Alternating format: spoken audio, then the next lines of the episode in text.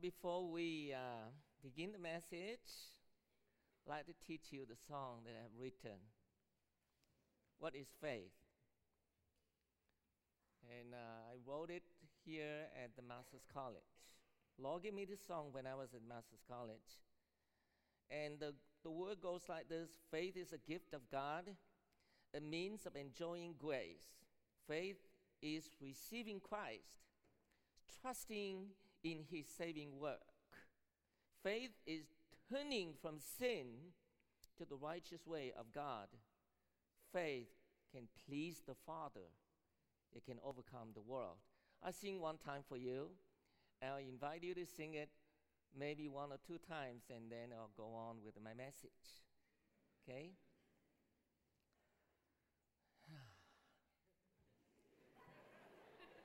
It is always hard to sing a song before such a wonderful audience who sings so well.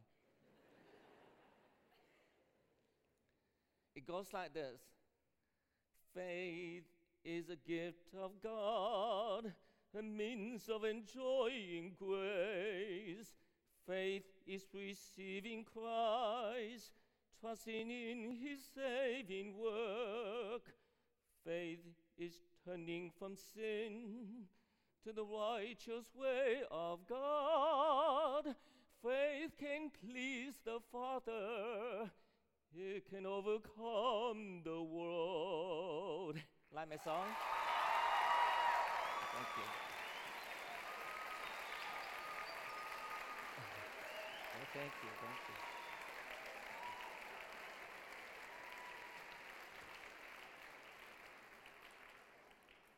Well, let's sing it together one time. okay, shall we? Faith is a gift of God, a means of enjoying grace. Faith is receiving Christ, trusting in his saving work. Faith is turning from sin to the righteous way of God. Faith can please the Father, it can overcome the world. Okay, we'll sing it later on. the Bible Faculty Series this spring focuses on the book of Revelation. More specifically, it concentrates on Christ's letters to the church at Ephesus and the church at Philadelphia. On Monday, Dr. Hutchison preached on Christ's letter to the church at Ephesus, and he did a great job. This morning, I will expound on Christ's letter to the church at Philadelphia. Christ's letter to the church at Philadelphia is found in Revelation 3 7 to 13, which reads, and to the angel of the church in Philadelphia, write He who is holy, who is true, who has the key of David, who opens and no one will shut, and who shuts and no one opens, says this I know your deeds. Behold, I have put before you an open door which no one can shut, because you have a little power, and have kept my word, and have not denied my name. Behold, I will cause those of the synagogue of Satan who say that they are Jews and are not, but lie. Behold, I will make them to come and bow down at your feet and to know that I have loved you. Because you have kept the word of my perseverance, I also will keep you from the hour of testing, that hour which is about to come upon the whole world to test those who dwell upon the earth. I am coming quickly. Hold fast what you have, in order that no one take your crown. He who overcomes, I will make him a pillar in the temple of my God, and he will not go out from it anymore. And I will write upon him the name of my God, and the name of the city of my God, the New Jerusalem which comes down out of heaven from my God, and my new name. He who has an ear, let him hear what the Spirit says to the churches. The flow of Christ's letter above can be traced as follows 1. An address to the angel of the church, 37a. 2. A fourfold description of Christ who speaks to the church, 37b. 3. A claim of Christ to complete knowledge of the church, 3 8 through 10. 4. An exhortation of Christ to the church, 311. 5. A compromise, a, a, a promise of Christ to the overcomer in the church, 312. 6. A command of Christ to hear what the Spirit says to the churches, 313. Let's take a closer look at these main points and draw from them some lesson to learn about the church. First, the letter begins with an address to the angel of the church, as 37a states. And to the angel of the church in Philadelphia, write. This brief statement raises four questions. What should we know about the city of Philadelphia? What is a local church? What is the meaning of angel? And to whom was the letter in 3:7 really written? Answer. Philadelphia was the youngest of the seven cities in Revelation 2 and 3, founded in the second century BC by Attalus II Philadelphus, one of the kings of Pergamum. Philadelphia was the city of brotherly love, a city full of earthquakes, and the gateway to the east. What then is a local church? A local church is a group of professed believers in Christ who gather together in His name to perform God's will as revealed in Scripture, such as worship, Bible teaching, discipleship, fellowship, practicing the Lord's Supper, prayer, acts of mercy, and evangelism. What then is the meaning of angel? There are two main explanations. Some say he is a celestial angel, and others say he is a human messenger. Which of these explanations is more probable? The human messenger view is more probable for four reasons. First, the Greek word for angel can refer to a man just as well as to a heavenly being. Second, Scripture is silent about angels in charge over churches, while men are spoken of as leaders over churches. Third, other New Testament letters are written to people, not to an angel to give to, to people. Fourth, it is very natural to see how a man would deliver a book to a church. It is not easy to see how an angel would do so.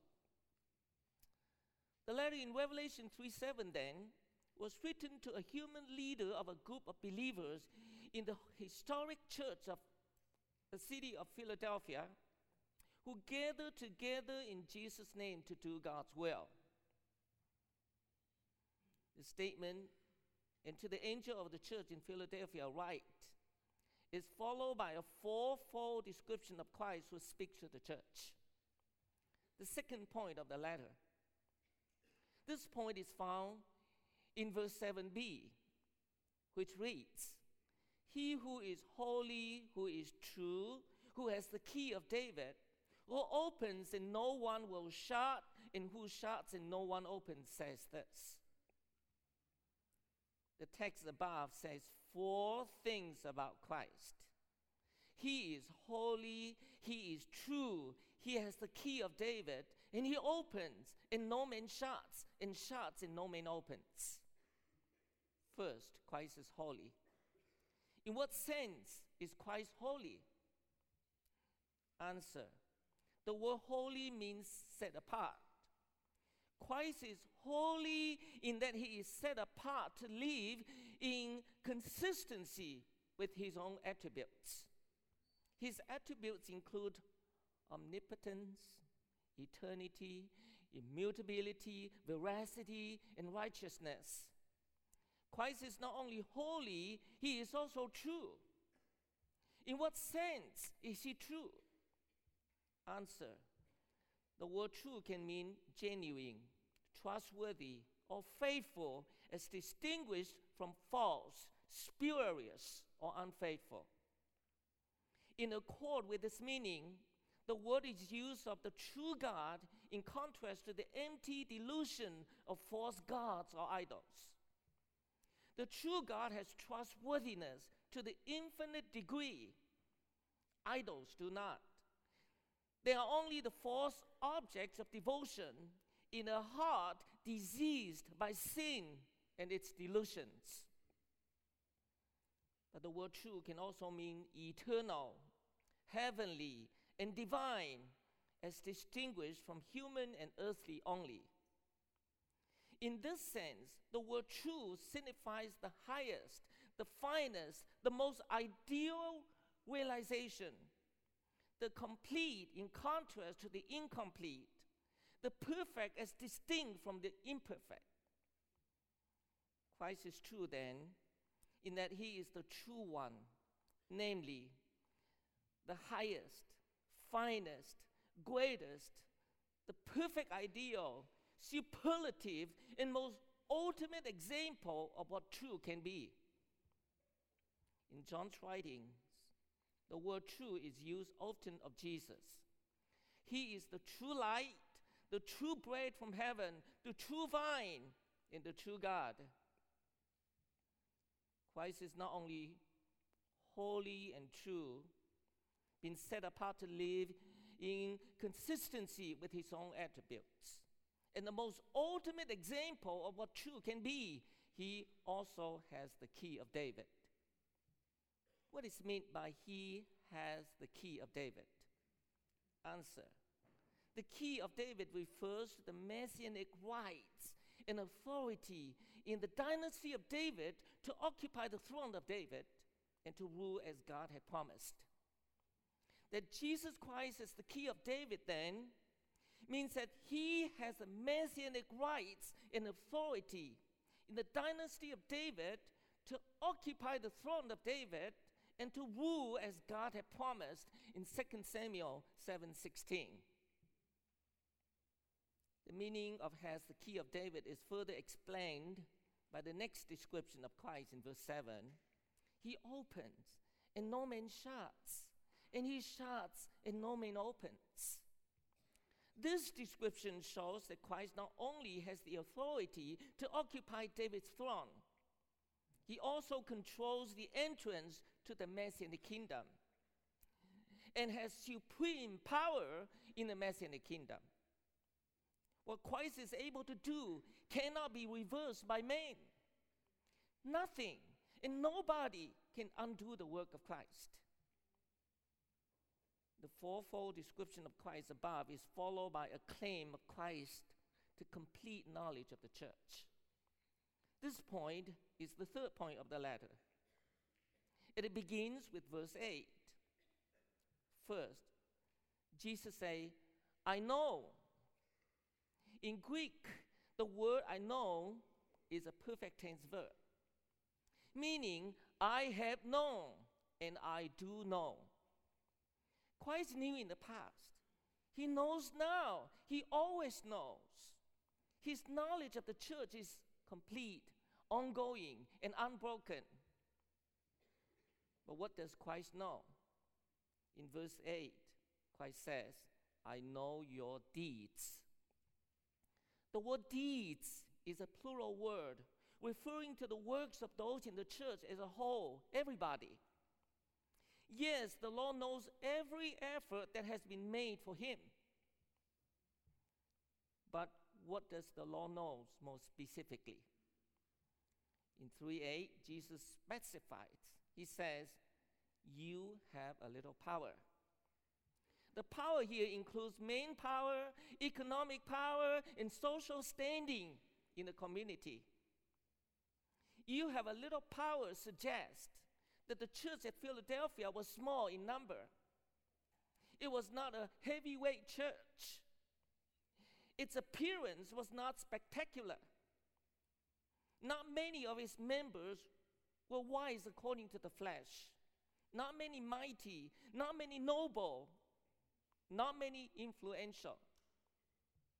In the strength or the size category, it was not significantly impressive, but the church was strong in Christ and faithful to Him.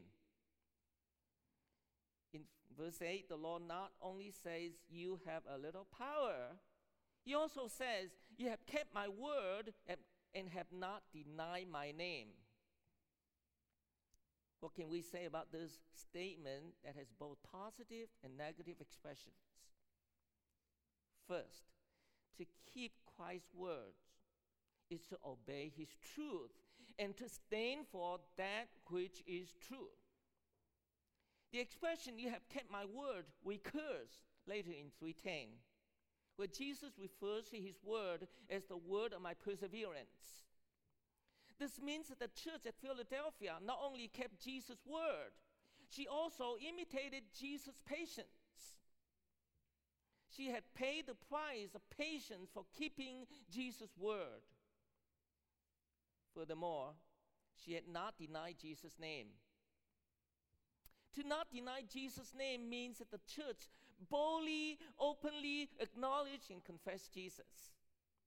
She embraced Jesus, honored him, loved him dearly, valued him highly, treated him as important, was loyal to and committed to him, and was willing to suffer for his name's sake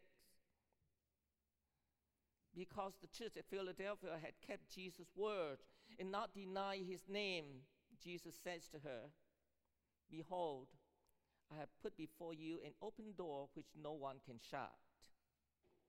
To what does the open door which no man can shut refer? There are two basic views.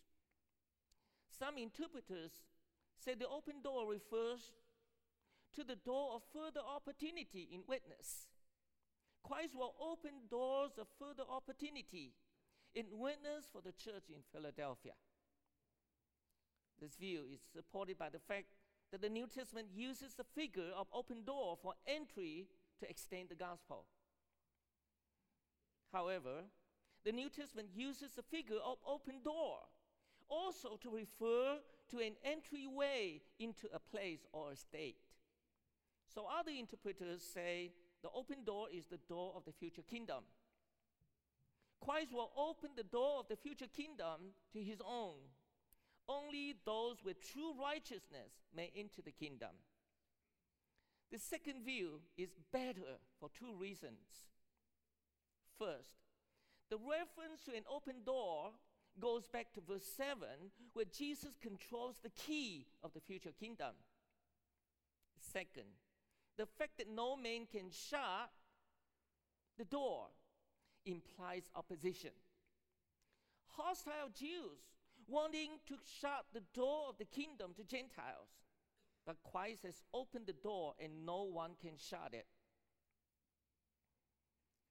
Because the church at Philadelphia had kept Jesus' word and not denied his name, Christ not only said, Behold, I have put before you an open door he also says, Behold, I will cause those of the synagogue of Satan who say that they are Jews and are not but lie. Behold, I will make them to come and bow down at your feet and to know that I have loved you. This verse of scripture invites special attention by repeating the word behold twice and shows that the church not only was small, she also had enemies. These enemies claimed that they were Jews, but they were not. Who are those who say they are Jews and are not? Answer They are literal physical Jews who have seeming credibility in their claim as Jews. But they are not Jews in the spiritual sense, inwardly, by heart circumcision. How then are the Jews a synagogue of Satan? Answer They are a synagogue of Satan in the sense of John 8 44. In John 8 44, Jesus says to the unbelieving Jews, You are of your father the devil, and the works of your father you will do. So the synagogue of Philadelphia is referred to as a synagogue of Satan, not because it is Jewish, but because it is doing the works of Satan, namely being hostile to Christians.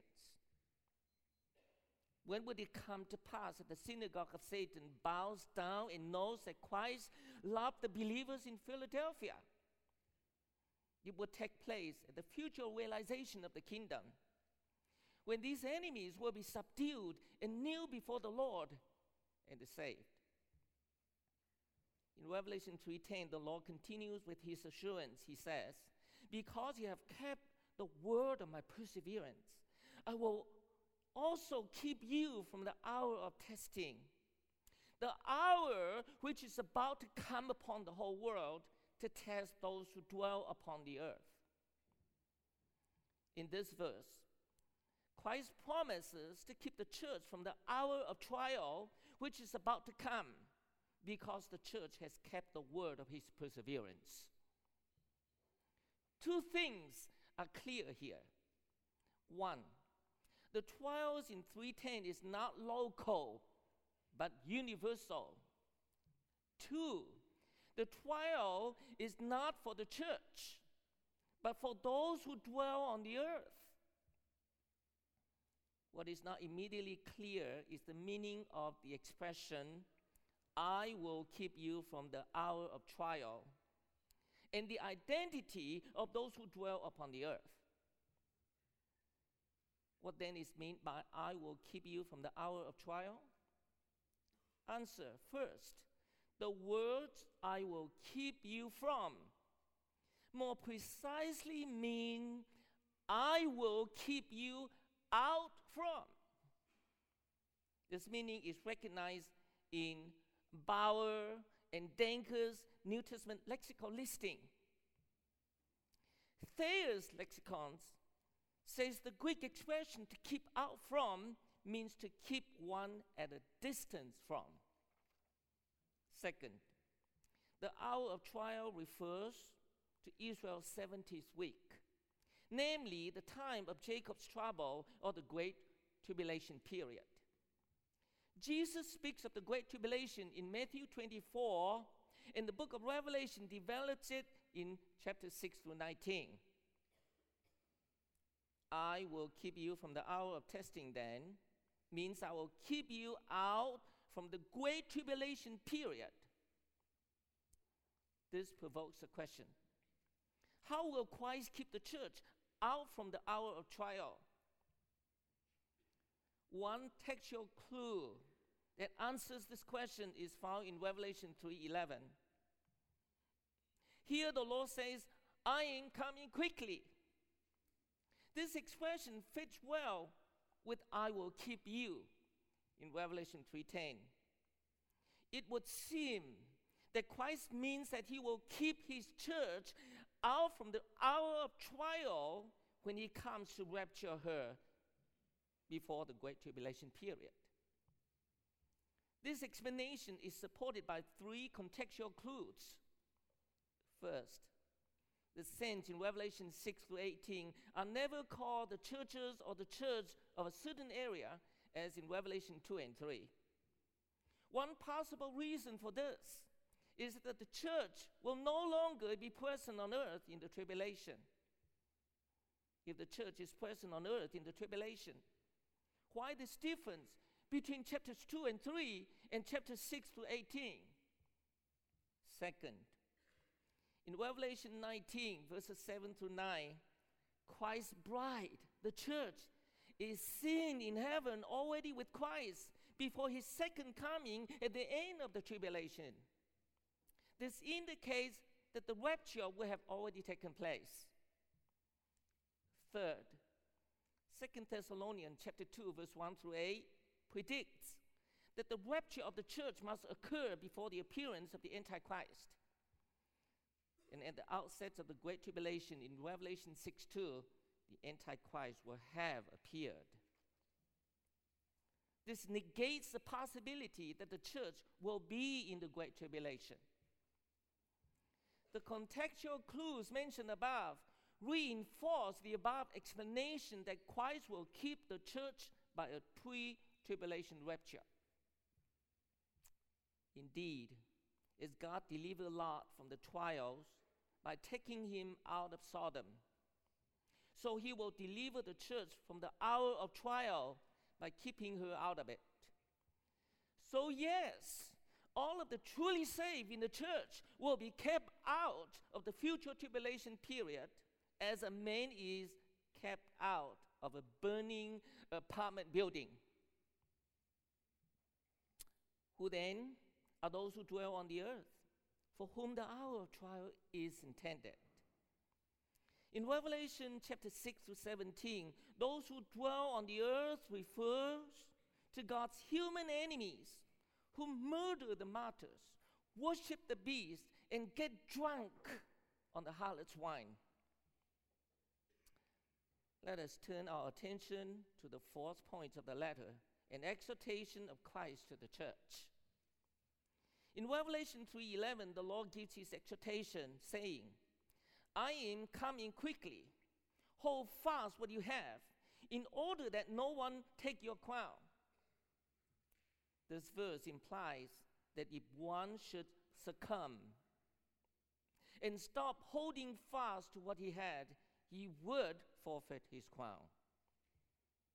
This implication raises two questions. What does Christ mean by the crown? How and in what sense could a man take another's crown? Answer First, by the crown, Jesus means the crown which consists of eternal life in its full potential. Christ specified this earlier in Revelation 2:10. There, he promised this crown to those who trust him in faith that results in faithfulness. Second, negatively, a man could take another's crown, not in the sense of taking it for himself.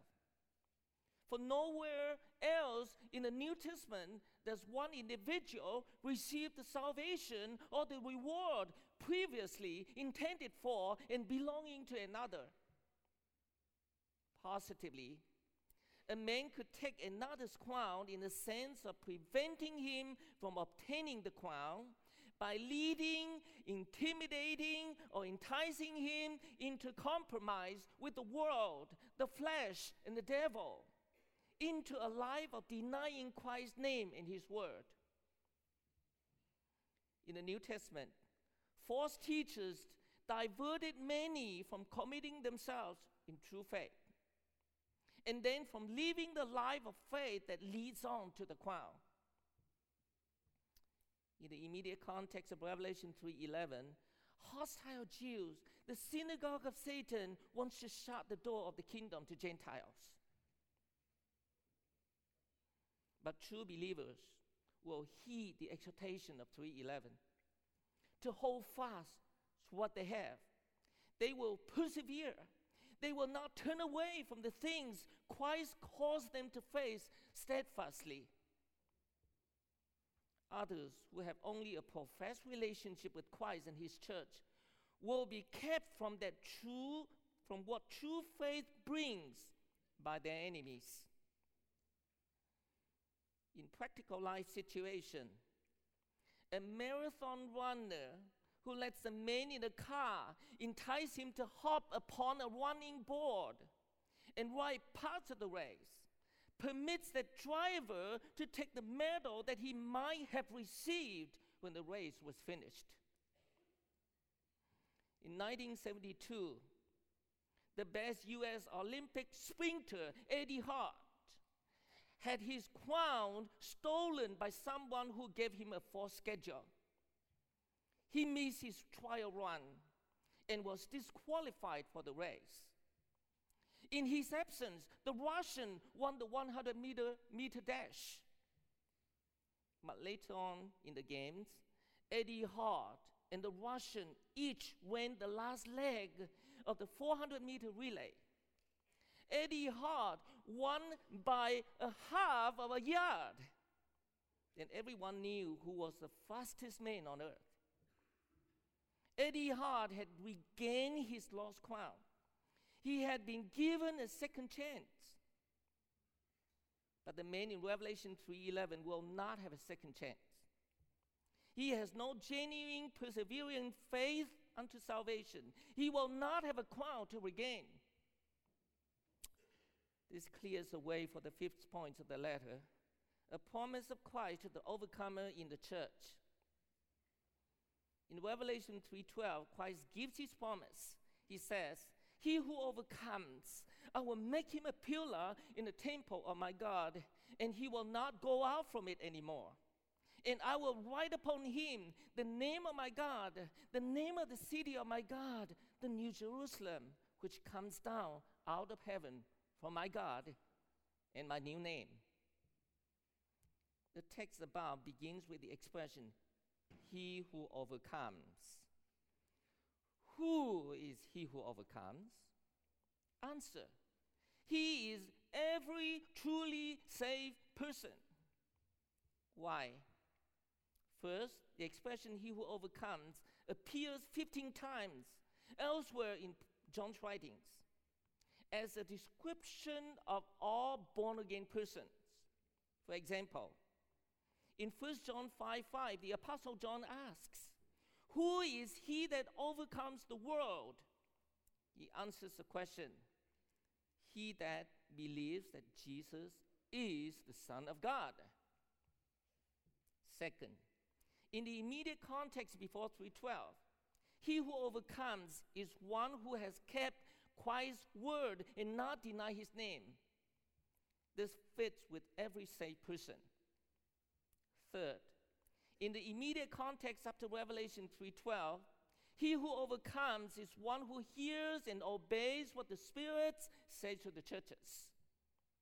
This characteristic of hearing and obeying is true of all believers. Throughout the book of Revelation, obedience to God's word marks all who are genuinely born again. Elsewhere in John's writings, the person who does not obey God's word is not a Christian. By contrast, the genuine sheep hear and follow Christ in an ongoing way.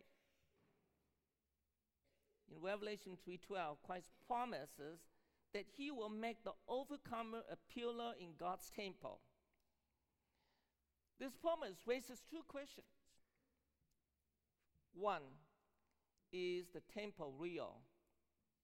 Two, what is the nature of the pillar? Answers. First, the temple is real. It is real in the spiritual realm. Revelation chapter 21, verse 22 tells us that in the New Jerusalem, there is no temple of stone or wood, for the Lord God, the Almighty, and the Lamb are its temple. The overcomer will become a part of the temple. He will have a place in the spiritual temple. He will abide in God just as he abides in Christ now. God is the overcomer's truest dwelling place. Second, the pillar is not literal. It is a symbol to help us visualize by analogy and grasp the spiritual reality. This is like the figurative concept of Ephesians 2 and 1 Peter 2. In these two passages, believers are stones in a holy temple, a spiritual house of the present age. The stones in temple do not mean literal stones in temple. They are a graphic picture of believers. It is true that believers will have glorified bodies that are literal yet of incom- incom- incorruptible substance. And each believer will be a pillar. But the pillar is not literal, unlike Lot's wife, who became a pillar of salt. What then is the spiritual reality the pillar is portraying? What would it mean to be a pillar? There are two main possibilities Either of them is wonderful. One possibility is that the pillar will be a symbol of the overcomer's importance, and that any overcomer will loom as important in God's dwelling place. This is as James, Cephas, and John were esteemed pillars among the churches in Galatians 2 9. All believers, likewise, could be portrayed as pillars just from the perspective of their eternal honor. All of the redeemed are destined for honor. But the pillar can also be interpreted as a symbol of the overcomer's absolute security. This interpretation is more probable for three reasons. First, security is the point in the very next statement in Revelation 3:12. The point in the next statement in 3:12 is that the overcomer will never again go out. He will never be excluded from the temple. The Greek text puts a special stress on this. It uses a double negative. He will never again go out. We see the same double negative in our Lord's promise of John 10 28, which reads, And I give to them eternal life, and they shall by no means ever perish. Second, the pledge of security that the overcomer will by no means ever go out from the temple would have been comforting to the believers of Philadelphia. Several earthquakes had dislodged the citizens of Philadelphia, causing them to flee to the countryside to find temporary abodes. Third, Christ may be forming a contrast in Revelation 3:12. The contrast is people go out of temples in the present life, but the overcomer will never go out of his temple. He will dwell in the house of the Lord forever. This prospect of being a pillar, then, is that of unbudging security. Christ will not only establish the overcomer as a pillar in God's temple, but he will also associate the overcomer with himself by writing three names on the overcomer. What are the names he writes on the overcomer? First, he will write the name of my God. What could this name be? It could be the Lord is our righteousness. As God promises in Jeremiah 33 16. Jeremiah 33 16 says, In the kingdom age, Judah shall be saved, Jerusalem shall dwell in safety, and the Lord is our righteousness, is the name by which God's people shall be called. So the name could be the Lord is our righteousness. But this cannot be confirmed because Revelation 3:12 does not say what the name is. Whatever the name, however, it definitely stands for the full multiplicity of the glories of God Himself is to each overcomer. The believers of old exalted, God is my portion. And God, in all His names, suggests is the blessing the overcomer's heart will forever celebrate. Second, Jesus write the name of the city of my God, the New Jerusalem, which comes down out of heaven. This name is easier to discern. For the last phrase of the description here in Revelation 3:12 connects the name with Revelation 21 verse 2 and 21 verse 9. Those verses show that the name of God's city is the bride, the wife of the Lamb. The bride in the last chapters of Revelation is a destination for the abode of all the winners. And in Revelation 19:7, the bride is made up of all the citizens of that city. Elsewhere in the New Testament, all believers in Christ already have citizenship in heaven now. They will be granted access into the New Jerusalem then. and they will delight in and enjoy the benefits of citizenship there for all eternity. In the present life, a husband deeply related to the wife he adores rejoices to call her his bride, his wife. As Isaiah said long ago in 62 5, Christ will be jubilant over his people as a bridegroom exalts over his bride. People of America's Philadelphia were overjoyed when the Phillies won the World Series in 1981. Fans in Dallas turned out by the thousands in 1996 to celebrate the Cowboys Super Bowl championship. Yes, being citizens of a city can stir men to jubilation.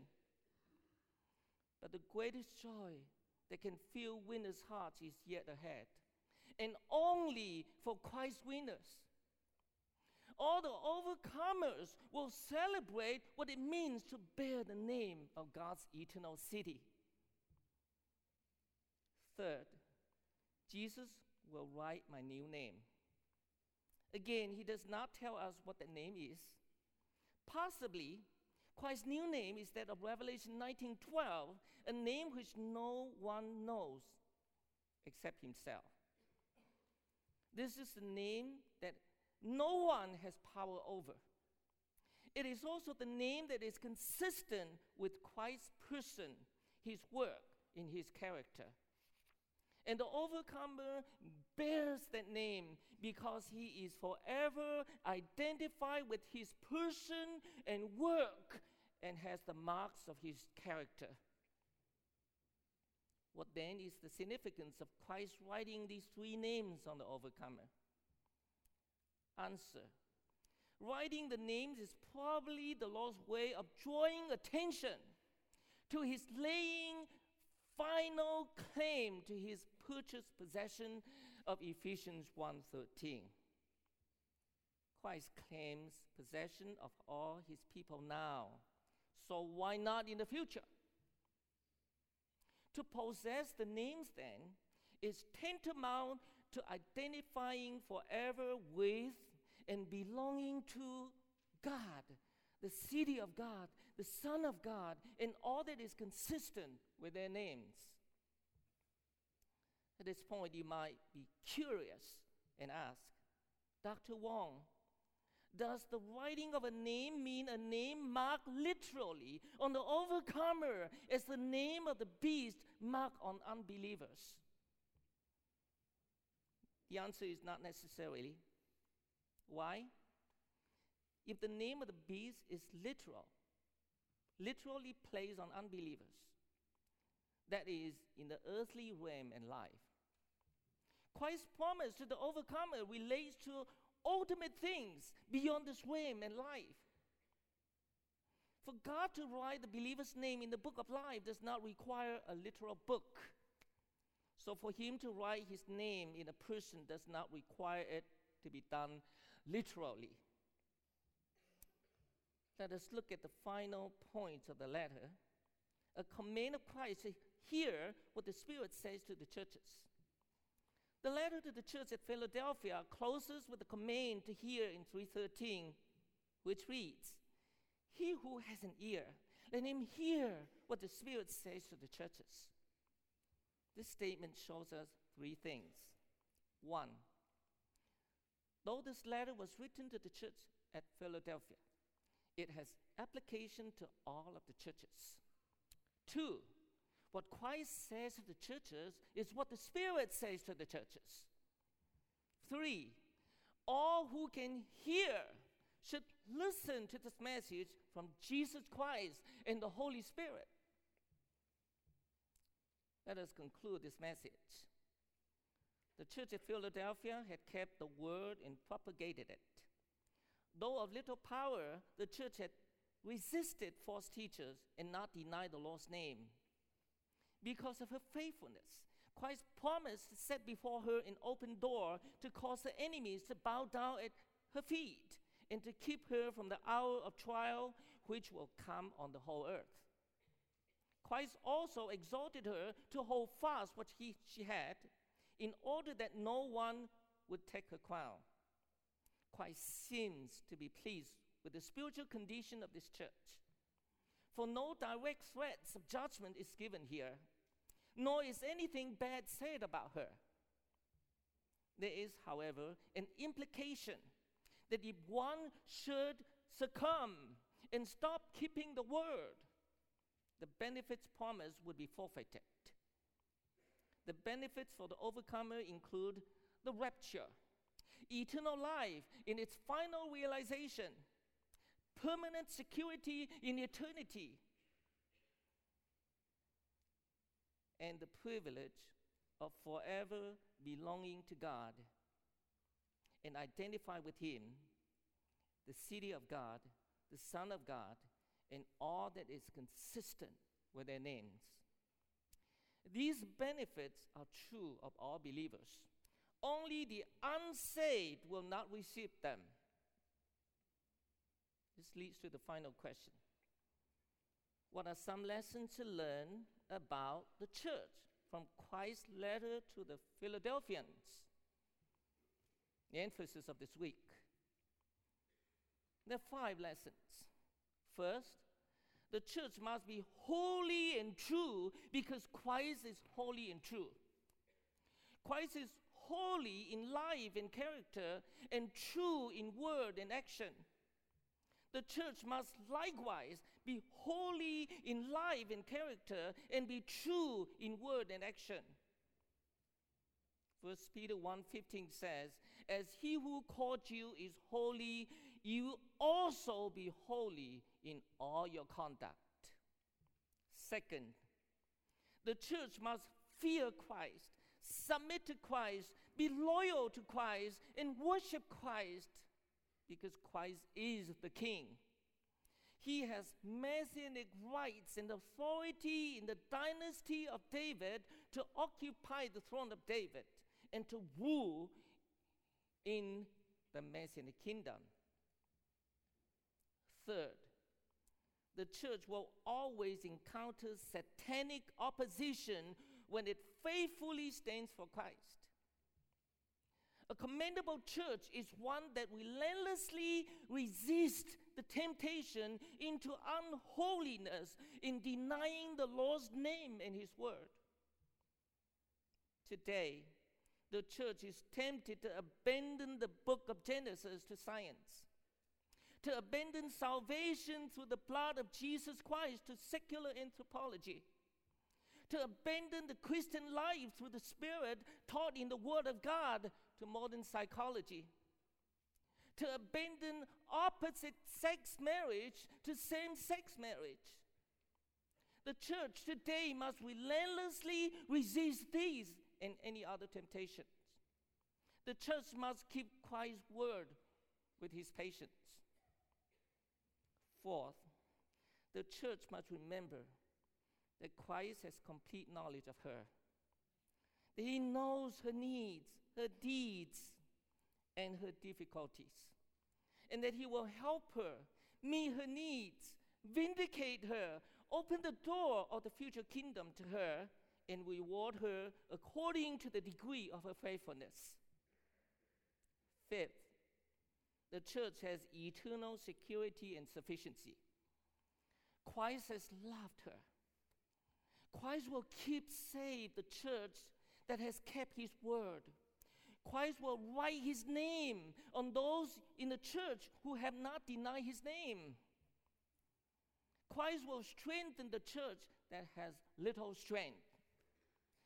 He will keep the church out from the great tribulation period by a pre tribulation rapture. Let the church be encouraged and often thank God for these blessings. Finally, there are a few personal points to ponder. First, are you a winner? Second, do you keep Christ's word and honor his name? Do you hear and obey what the Spirit says to the churches? Do you live the life of faith that leads on to the crown? Or do you let the world, the flesh, and the devil prevent you from obtaining the crown? Third, are you anticipating Christ's coming? Are you waiting for God's Son from heaven? In Revelation 3:11, Jesus says, "I am coming quickly." Let's pray. Father, please keep us, please help us to take Revelation 3 7 through 13 as a letter to us individually. To be rich in good works, loyal to your word, and unashamed of your name. To enter the door you provide, to persevere in present troubles, and to eagerly anticipate the great reward you have promised to the overcomers. In Jesus' precious name, Amen.